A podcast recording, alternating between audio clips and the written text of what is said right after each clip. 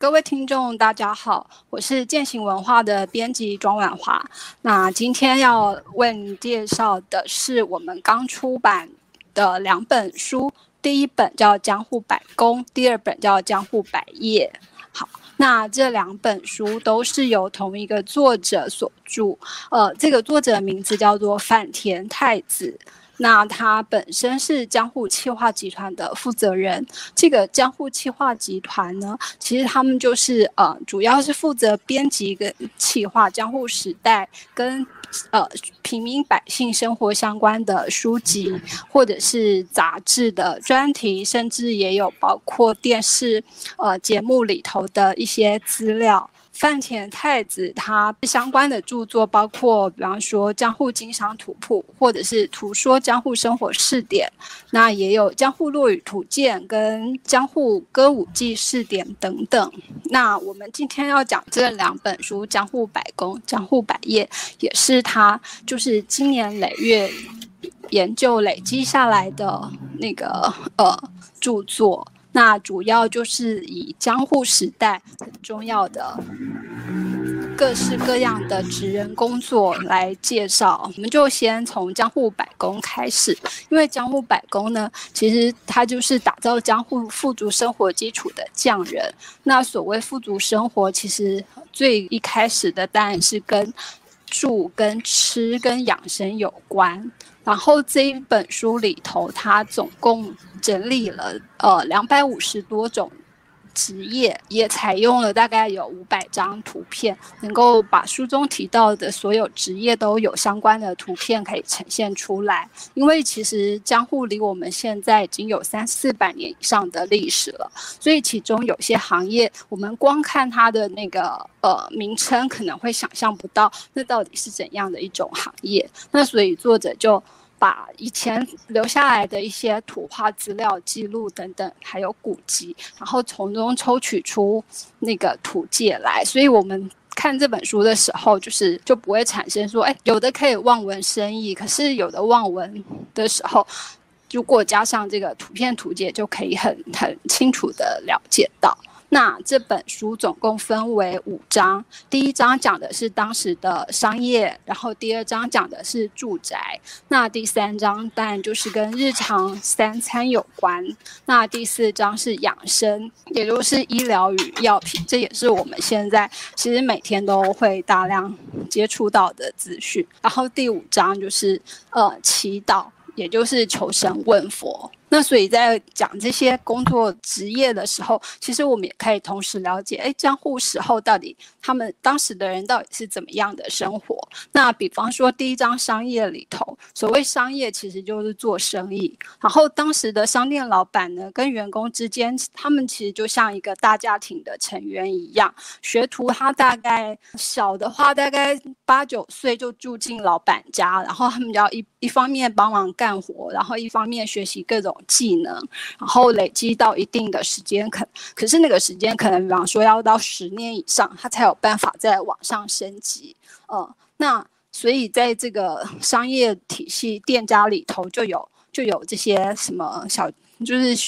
学员，呃，学徒，然后有翻头，有那个。就是老板等等不同的负责的那个名称。那在商店里头，就是像刚讲到的那个小学徒，然后上升到丁制，然后甚至像支配人或者是翻头这些名称。那嗯，我们在看那个江户时代剧的时候，其实就可以看到这些这些名称在剧中出现。然后除了商家之外，像还有一些当时也有一些小贩，他们就会挑着那个担子四处去走。那当然跟商业有关的，包括还有金融，那像还有运输。所以像这里头那个作者就有提到，比方说有什么铝龙屋。有飞脚，有便利屋。那像这三种职业，其实我们现在这样看名字就不知道，哎，那到底吕龙屋长什么样子？那这个时候我们就可以翻开这本书来看，就可以知道说，啊，那个吕龙其实要讲的话，其实它就是呃人力教，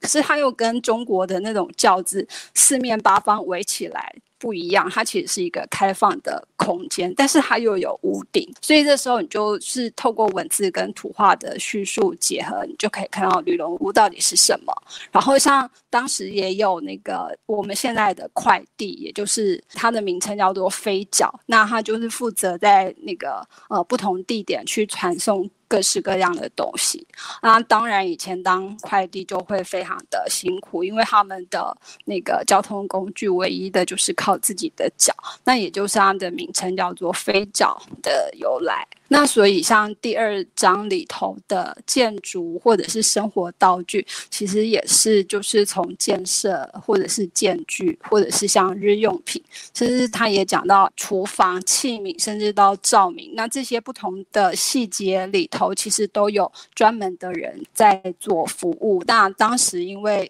也没有其他什么器械的。协助，所以这些职人其实通常都专精于其中一个环节，比方说像陶务师，陶就是陶器的陶，那他专门就是做跟陶陶器有关的东西，那包括比方说厨房里你会用到的一些碗啊、盘啊，或者是他要做的是那个装饰屋子外墙或者是炉灶等地方的话，那他又会分出一个特别的那个工作。那第三章讲吃食的话，那其实当然我们就知道，就是一日中离不开那个柴米油盐酱醋茶。那所以当时也会有做这些，比方说做专门做醋的，专门做酱油的，或者是专门做味增的。那甚至连呃做辣椒，或者是那个晒海苔，或者是像做豆腐。那甚至还有一个行业叫做敲纳豆。那敲纳豆其实它就是把纳豆呃敲碎，然后所以你看像就是我们现在可能直接去便利商店或者是超市就买了一盒纳豆，只是它江户当时就是连敲纳豆都有一个特别的职人。然后除了这个之外，当然比方说每个人还是会很想吃除了正餐之外的零食，所以当时的零食，比方说有捏糖花或者是那个 黄米糕。那还有什么善哉饭？其实善哉饭就是阿弥陀佛那个善哉的善哉，可是它其实是一种那个甜点，然后粽子酱，然后像煎饼，或者是甚至有专门卖冰水的，它的那个商品就只有冰水，然后它可以挑着担子沿街贩卖。可是其实它的冰水也不是我们想到那个会有。冰块在里头没有，它就是温度比一般水低一点的那个水而已。那另外还有什么道明寺食啊、甜酒饭啊，然后。在料理方面，像刚有讲过的，哎，夜莺荞麦店，然后或者是像醋饭寿司酱，或者是像鳗鱼店、居酒屋这些我们现在耳熟能详的那个 一些食物料理，其实在江户时代也都已经出现了。然后像第四章讲养生，那个时候，呃，他们看病其实不会去找医生，因为虽然说医生不需要那个医疗费，可是他们的药费。就非常的贵，所以对一般人来讲，其实看医生就没有办法负担得起的，所以他他们就会去，比方说去购买成药，或者是去找人按摩，或者是像针灸。那当时他们的医生主要都是汉方医，而且主要的科别大概是属于现在的内科。不过就是因为反正医生也没有分那么多科，所以大概只要有挂一个医生的。招牌，他们就可以行医。那到底能不能治得好，这就是另外的问题了。然后第五章，他们有专门的人做祈祷，因为以前可能，比方说会有在深山里头建的寺院或什么，可是对江户的人来讲，他们要旅行移动，其实并不是那么容易，所以他们就发明了一种，就是会代替人家去祈祷的行业。除了这个之外呢，当时还有一个，我们现在看起来会觉得那是乞丐啊，可是他们那个时候叫做劝进。那勉强要解释的话，就是化缘。那这些人会头戴斗笠，然后打着神佛的名号四处去行乞游荡。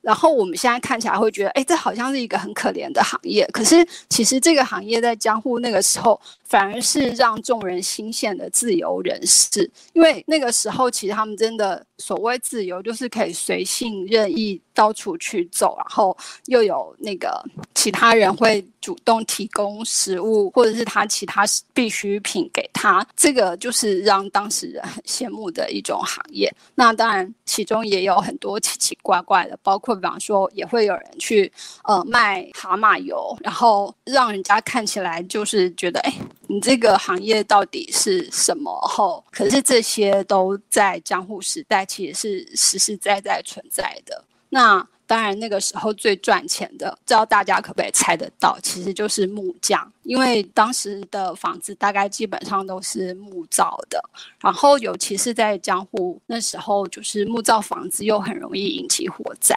所以其实木匠的工作在当时是非常非常热门的行业。就如果说那个。一个木匠，他一天其实大概只要工作四个小时。虽然说他可能从早上工到晚上，可是他中间就可以有三个时段的休息。而且他大概只要就一个月只要工作个十天左右呢，他其实他就可以得到那个呃当时的金一两。所以其实工匠、木匠，其实在江户时代是众人就是觉得是收入最多的一个行业。那这是在那个江户百工里头所讲的跟石跟柱有关的一些工匠职人。那所以我们这样子看下来，然后可以看到，比方说画看板的、锁匠的、刷毛师、卖融化蜡烛的人，呃，卖素面的等等等。那在我们赞叹江户时代竟然有这种工作的时候，我们就翻开这本书，然后。呃，去体会江户到底为什么可以有这么富足的生活？那这些人他们共同促成了江户的繁盛时代。那这本书就先介绍到此。